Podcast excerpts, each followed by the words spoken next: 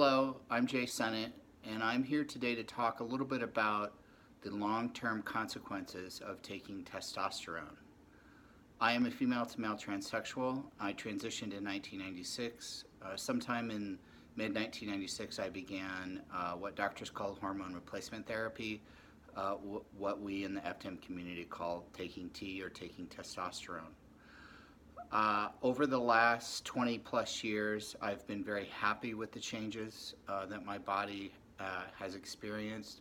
I'm happy to be aging as a man. I love having a deeper voice. I love having sex as a man uh, with a woman. I identify as heterosexual.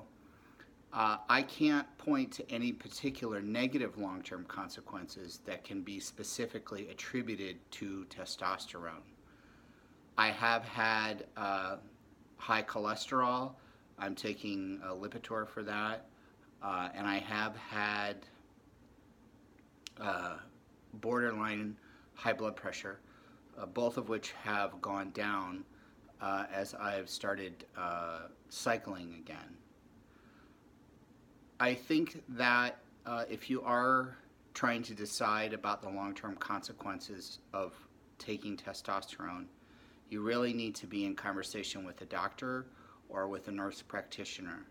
I strongly encourage you to avoid all online conversations about the long term effects of testosterone. From what I've read, it's a highly politicized, uh, largely negative environment, and I think there's a lot of wild disinformation put out.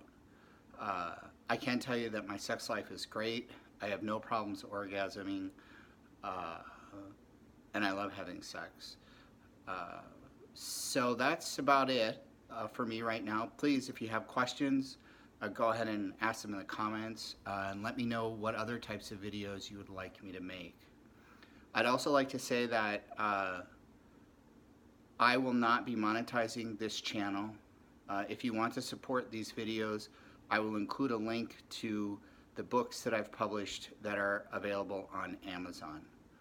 So please take care of yourself, and I'll see you next time.